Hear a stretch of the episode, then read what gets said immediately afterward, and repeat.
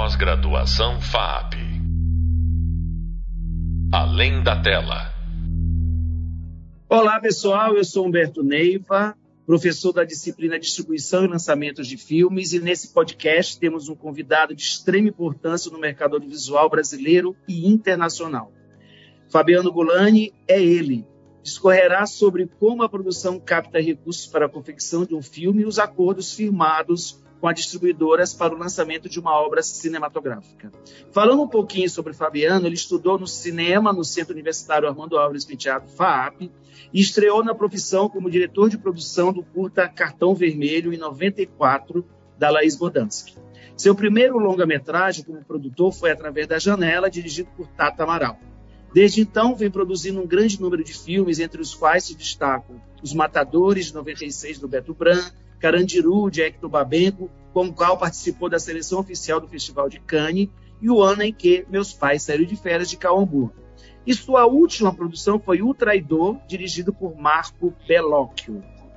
Devido ao grande sucesso de bilheterias brasileiras eh, nas bilheterias, as distribuidoras internacionais, as majors americanas, além de distribuir, passaram a coproduzir filmes brasileiros através de leis de incentivo. Hoje temos um mercado consolidado de grandes produções os blockbusters brasileiros. Fabiano, muito obrigado pela sua, pelo seu tempo. Eu sei o quanto você né, é difícil ter o seu tempo, mas eu queria que você começasse falando para a gente qual a diferença né, do investimento para patrocínio. Olha, vamos chamar. Bom, primeiro, boa tarde, bom dia, boa noite a todos. É uma alegria estar aqui com, com meu querido amigo Humberto Neiva, com a turma da FAP. É sempre uma alegria voltar para casa. Me sinto voltando para casa. Então, um prazer falar com vocês nesse podcast. É, compartilhando um pouquinho da nossa, da nossa visão, né? Não é que eu vou falar aqui que é uma, é uma aula, é uma visão de como a Golani enxerga é, a sua, as suas colocações aí. É, na relação, nós temos no cinema uma cadeia produtiva, né? Nós temos o produtor, que o produtor ali junto com o produtor está o diretor, está o roteiro, está os direitos, estão tá as músicas, tudo que o filme tem está ali, tem que ter sido bem organizado para o produtor. Então essa é a primeira coisa importante de se colocar. Que o produtor, para poder vender o filme, ele tem que ter tudo que está no filme documentado, é o que eles chamam da cadeia dos direitos, né? Então nós temos que ter tudo muito organizado. Os contratos com os atores, com o elenco, com músicas, com material de arquivo, com a sessão de direitos de tudo que está envolvido no filme e tal. Seguindo nesse, aí o produtor é esse responsável. Aí nós temos na cadeia do mercado, nós temos no meio aqui a distribuidora. Né?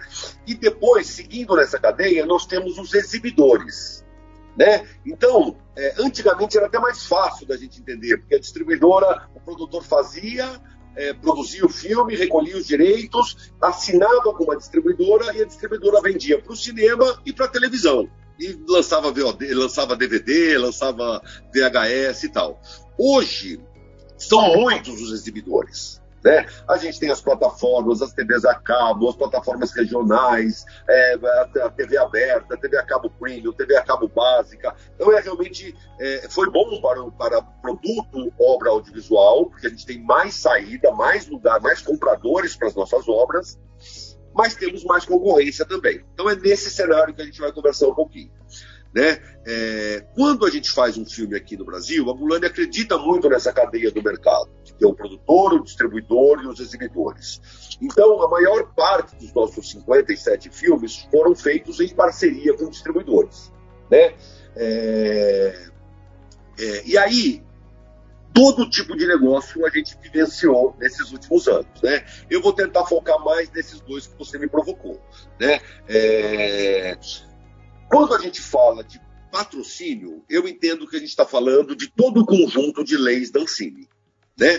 Que a gente está falando de, de, de, da lei do audiovisual, que a gente está falando do FUNCINE, que a gente está falando do fundo setorial, que a gente está falando de, de, eventuais outros editais de coprodução que a Ancine tem ali, né? Então, esses recursos todos que vêm pela Ancine, que aí você traz ou a Petrobras ou a, a a Vivo para ser um patrocinador através do artigo 1 ou você traz a Warner, a Sony, a Disney para ser um coprodutor investidor do teu filme através do artigo 3 ou 3A. Né? É, então, essas são as operações de patrocínio, que hoje, como a gente conta com esse conjunto regulatório da Ancine, que o Humberto abriu muito bem colocando isso, é, o Brasil tem uma política pública para o mercado audiovisual muito sofisticada, muito boa. É, melhor do que muitos países europeus, melhor do que muitos países do mundo. Então, é, essa política ficou um pouco adormecida nesses últimos três ou quatro anos, né? É, mas agora, certamente, a gente retoma o ciclo de crescimento que a gente vinha vivendo. É muito complicado você. Tem muitos filmes no mercado, tem, sei lá, se eu não me engano, tem 7 mil filmes escritos na Ancine para serem captados, e tem uma média de 80, 100, cento e poucos filmes que saem por ano. Então, olha a quantidade de projetos versus a quantidade de filmes que é financiada e depois é, é lançada, né? Então, o patrocínio, apesar de, dessa, dessa palavra patrocínio, o teu filme ele está num cenário competitivo muito grande. Então, para você fazer interessar é, ou a Sony, ou a Disney, ou a Warner, ou qualquer uma internacional para investir no seu artigo terceiro no teu filme, você tem que ter um bom roteiro, normalmente você tem que ter um bom elenco, você tem que ter já é, uma estrutura de financiamento que, que, que, que dê segurança às distribuidoras para que eles possam assinar um contrato e cofinanciar o seu filme. Né? Então, e mesma coisa para as empresas do artigo 1 né, para financiar, porque tem muito projeto. É, o cinema é uma. Você põe dinheiro hoje, vai receber o filme daqui a dois, três anos, né? Demora, né? Então você tem que ser muito competitivo com o seu projeto, né? Pronto, isso no universo do patrocínio. No universo do investimento, que aí a gente, eu entendo que estamos falando de, de participação financeira dos projetos sem a utilização de, de, de incentivos fiscais, é, é um pouco diferente. Nesse universo do investimento, assim, é, tem algumas modalidades também. Você pode ter um filme que custa, sei lá, 2 milhões, você conseguiu financiar com assim um milhão e meio. Aí você precisa de mais 500 mil para terminar o seu orçamento. Então você pode tentar buscar um investidor privado uma pessoa ou uma empresa é, que tem interesse naquele filme e ele vai fazer um investimento privado. Olha, custa dois, eu estou botando 500, as condições vão ser essas. Né? Normalmente essas condições são é, o investidor fica com um pedaço do filme, um pedaço do equity do filme, da propriedade patrimonial do filme, e o investidor fica, normalmente, com direito à recuperação prioritária do seu investimento. O que, que significa isso? Que além dele ter, sei lá, os 25% dele, nesse exemplo que eu dei de 2 milhões, com 500 mil de investimento, quando o filme começar a vender, os 500 mil que ele investiu terão prioridade para serem reembolsados. Então, primeiro paga os 500 mil dele e depois começa a distribuir é, receitas para os outros investidores, os outros sócios do filme. Essa é uma modalidade. Você pode também, é, como uh, provocar uma, uma distribuidora internacional ou uma distribuidora aqui no Brasil, a Paris, a Downtown, a Imagem, a Galeria, a Vitrine, a Imovision, a Pandora, qualquer uma delas, e buscar um investimento privado dessas companhias num filme. É, que não se use de leis e tal. Vai ser mais ou menos o mesmo modelo, vai ser difícil, porque é, é, não é simples investimentos é, recuperar todo o valor de produção de um filme. Né? Não, é, não, é, não é o dia a dia dos filmes recuperar o seu valor de produção. A sua receita normalmente é menor do que o seu valor de produção. Portanto, investimentos privados que não têm incentivo, que não se beneficiam de incentivos fiscais ou das políticas públicas, normalmente é, é são filmes muito mais comerciais são comédias, são filmes ou que têm um potencial internacional grande. Você citou o filme do Belocchio, que não é uma comédia, é um filme grande, internacional, importante. É, tivemos um, um, investidor no final do processo, custou 9 milhões de euros, teve um investidor no final que entrou com 400 mil euros para fechar o orçamento. Enquanto ele não recebeu limpinho os 400 mil euros dele, ninguém recebeu mais dinheiro entendeu? Nenhuma, nenhuma parte da receita. Então, normalmente, um investidor, quando é, é, quando é esse conceito de banco, de investimento, de fundo, de investidor privado, de empresa ou pessoa, é, a gente normalmente precisa lidar com condições de mercado. Sabe? Então, Fabiano, só pegando esse gancho, por exemplo, quando o investidor põe o dinheiro e se ele não tiver o retorno, ele perde aquele dinheiro, isso já está contratualmente ou você fica com uma dívida? É uma negociação, é uma negociação, é uma nego... tudo é alvo de negociação, porque aí quando é uma relação privada entre uma produtora e um investidor, você não tem que seguir as, as, as, as, as, as instruções normativas da Ancine, as regras da Ancine, aí você pode fazer se o teu filme tem Ancine, é claro que você tem que considerar tudo de Ancine para fazer o seu acordo com o investidor, mas o acordo entre o produtor e o distribuidor é livre. Normalmente a Gulani prefere é, não ficar devendo. A gente prefere dar valorizar o equity do, do investidor, é, dar mais equity do que o proporcional, que o prorata. A gente uhum. prefere dar uma condição de recuperação mais privilegiada, a gente prefere dar mais créditos, a gente prefere é, trazer outros retornos também importantes, mas intangíveis, que não é muito é, o dinheiro pelo dinheiro. Muito, muito, muito complicado e muito difícil. Tenho que Imagina. deixar registrado aqui. Tá? É por isso Uma outra importante... coisa, é, isso, tá perfeito. Perfeito, Super esclarecedor. O que eu queria só saber uma coisinha de você, assim, quando uma distribuidora começa a ser coprodutora, né, que ela também começa a dar opiniões, né, o que, que você ele pode elencar de, de o que é legal, né, qual, quais os prós e os contras de você ter uma distribuidora como produtora junto a você? Se Perfeito. é que tem algum contra. Não, é, é, é, muito bom. Eu acho que é exatamente essa é a, é, a, é a, beleza da política pública que temos no Brasil. Por isso ela é tão importante de ser mantida, de ser reforçada e ser melhorada sempre. É, que a Ancine obriga que o poder dirigente do projeto fique na mão do produtor. Então, é, a gente normalmente tem como coprodutora dos projetos, a Globo, outras televisões, a, a, as distribuidoras, a Warner, a Disney, a Sony, a, a, Paramount, a Fox antigamente, né? Tem as brasileiras também que entram como coprodutoras através do, do, de aportes do fundo setorial, né? Então, é uma gama, é fundamental contar com recursos de produtora para financiar projetos de médio, de médio orçamento para cima. Você não consegue financiar se não tiver uma distribuidora na parada é, como coprodutor, investindo um, dois, três milhões no projeto. Né? É, então, é, a Ancine tem uma série de regras que a distribuidora tem que respeitar, tempo, poder dirigente. O que é poder dirigente?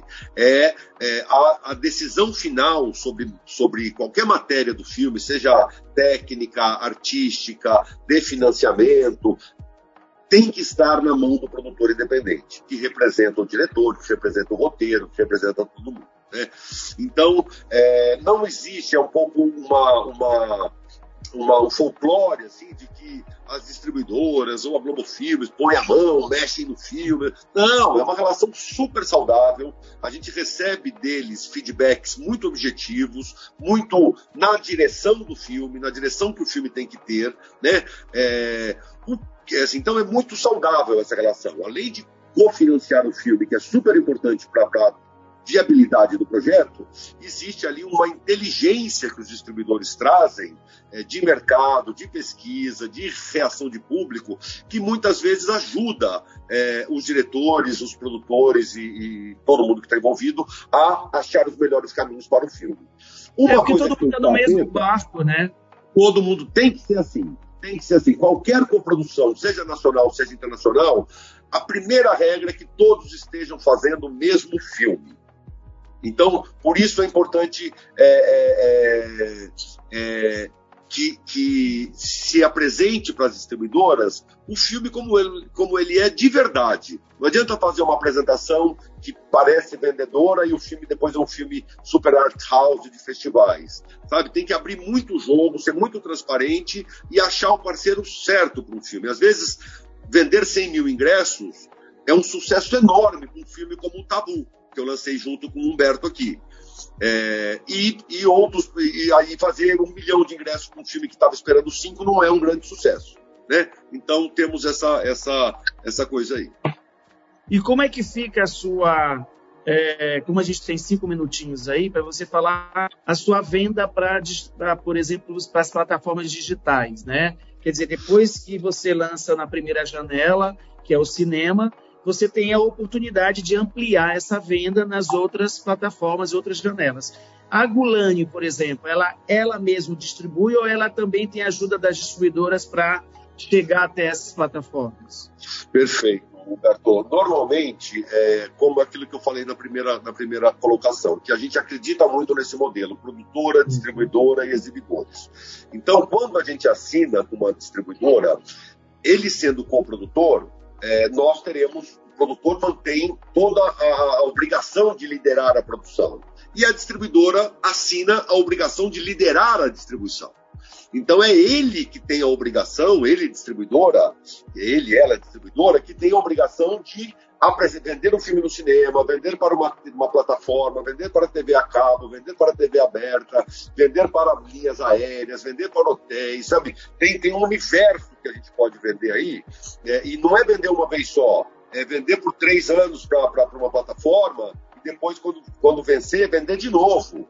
Quando vencer o contato com a televisão, vender de novo. A obra audiovisual ela tem que ser explorada no tempo e nos territórios. Então, eu vou tentar usar aqui esse pedaço final para falar das plataformas especificamente e, do, e do, de um pouquinho do mercado internacional. As plataformas é, são uma, uma realidade muito importante no nosso mercado. É, eles estão provocando uma valorização das obras audiovisuais. Então, antes, as televisões brasileiras compravam os filmes brasileiros num patamar mais baixo dos filmes estrangeiros. Hoje as plataformas chegaram e geraram uma competitividade grande nos filmes brasileiros, na compra de filmes brasileiros. É claro que estamos falando sempre mais de filmes comerciais, filmes mais abertos, filmes que, que, que atinjam o público, né? Então as plataformas viraram sim um grande componente é, da receita de qualquer obra audiovisual, seja filme, seja série. E é muito legal ver como as plataformas estão interessadas no mercado brasileiro. Estão comprando, estão produzindo, quando não produzem, têm interesse de comprar, então é, estão adquirindo muitas, muitas obras brasileiras, então é, respeitando as janelas, né, que é ter o tempo do cinema, depois o tempo da plataforma on demand, depois o tempo da TV é, premium cabo, depois o tempo da TV básica cabo, depois o tempo da TV aberta, depois da plataforma aberta. Se você respeita essas janelas e, e o teu distribuidor é que vai coordenar essa, esse, essa, essa venda do filme no tempo, é, sem dúvida você está fazendo o melhor caminho para o filme e a plataforma virou uma das maiores receitas desse bolo. A mesma coisa vale, professor Humberto, para o internacional. É, muitas vezes não é a distribuidora brasileira que comprou os direitos para o Brasil que vai vender para a França, para o Japão, para o Canadá e para, e para outros países. Você tem que ter um outro acordo, uma outra distribuidora, que aí não chama só distribuidora, chama agenda de, agente de vendas, e esse agente de vendas é o cara que vai vender para distribuidores locais no resto do mundo. Então, aqui no Brasil, você fez um acordo com a Sony para o filme e você deu para ele os direitos da América Latina, por exemplo. Então, você tem o resto do mundo todo dos direitos em sua propriedade, do produtor. Então você pega esse resto do mundo, que a gente chama, né, esses territórios livres, melhor dizendo, e assina e tenta buscar um agente de vendas que se interesse em representar o filme. E aí ele vai fazer esse mesmo tipo de venda que você fez para o distribuidor no Brasil. Ele vai fazer para distribuidores do mundo inteiro e ele vai explorar comercialmente o filme da mesma maneira que o distribuidor brasileiro explorou aqui. Então, Maravilha forma resumida. E eu vou sugerir que o próximo podcast a gente tenha duas horas, professor. tá bom, Fabiano. Ó, nesse podcast abordamos os meios de produção de uma obra cinematográfica e como acontece a relação produtor e distribuidor. Descobrimos quais as vantagens e desvantagens dessa relação e o quanto a produção interfere uma, em um lançamento de uma obra audiovisual. No próximo podcast, vamos falar sobre as estratégias e perspectivas do produtor de lançamento. Fabiano, muito obrigado. Não tenho como não. Meu, muito obrigado. Você sabe o quanto eu sou seu fã, o quanto você é um grande, um grande produtor. E eu só quero agradecer a sua participação aqui nesse podcast. Tenho certeza que os alunos vão amar tudo isso que você falou e você foi muito conciso e muito certeiro. Muito obrigado mesmo e um beijo no seu coração. Um beijo, Humberto. Obrigado a todos e estou aqui sempre à sua disposição, querido. Um abraço para toda a comunidade da FAAP. Tenho muita alegria e muita honra de fazer parte desse grupo. Pós-graduação FAP. Além da tela.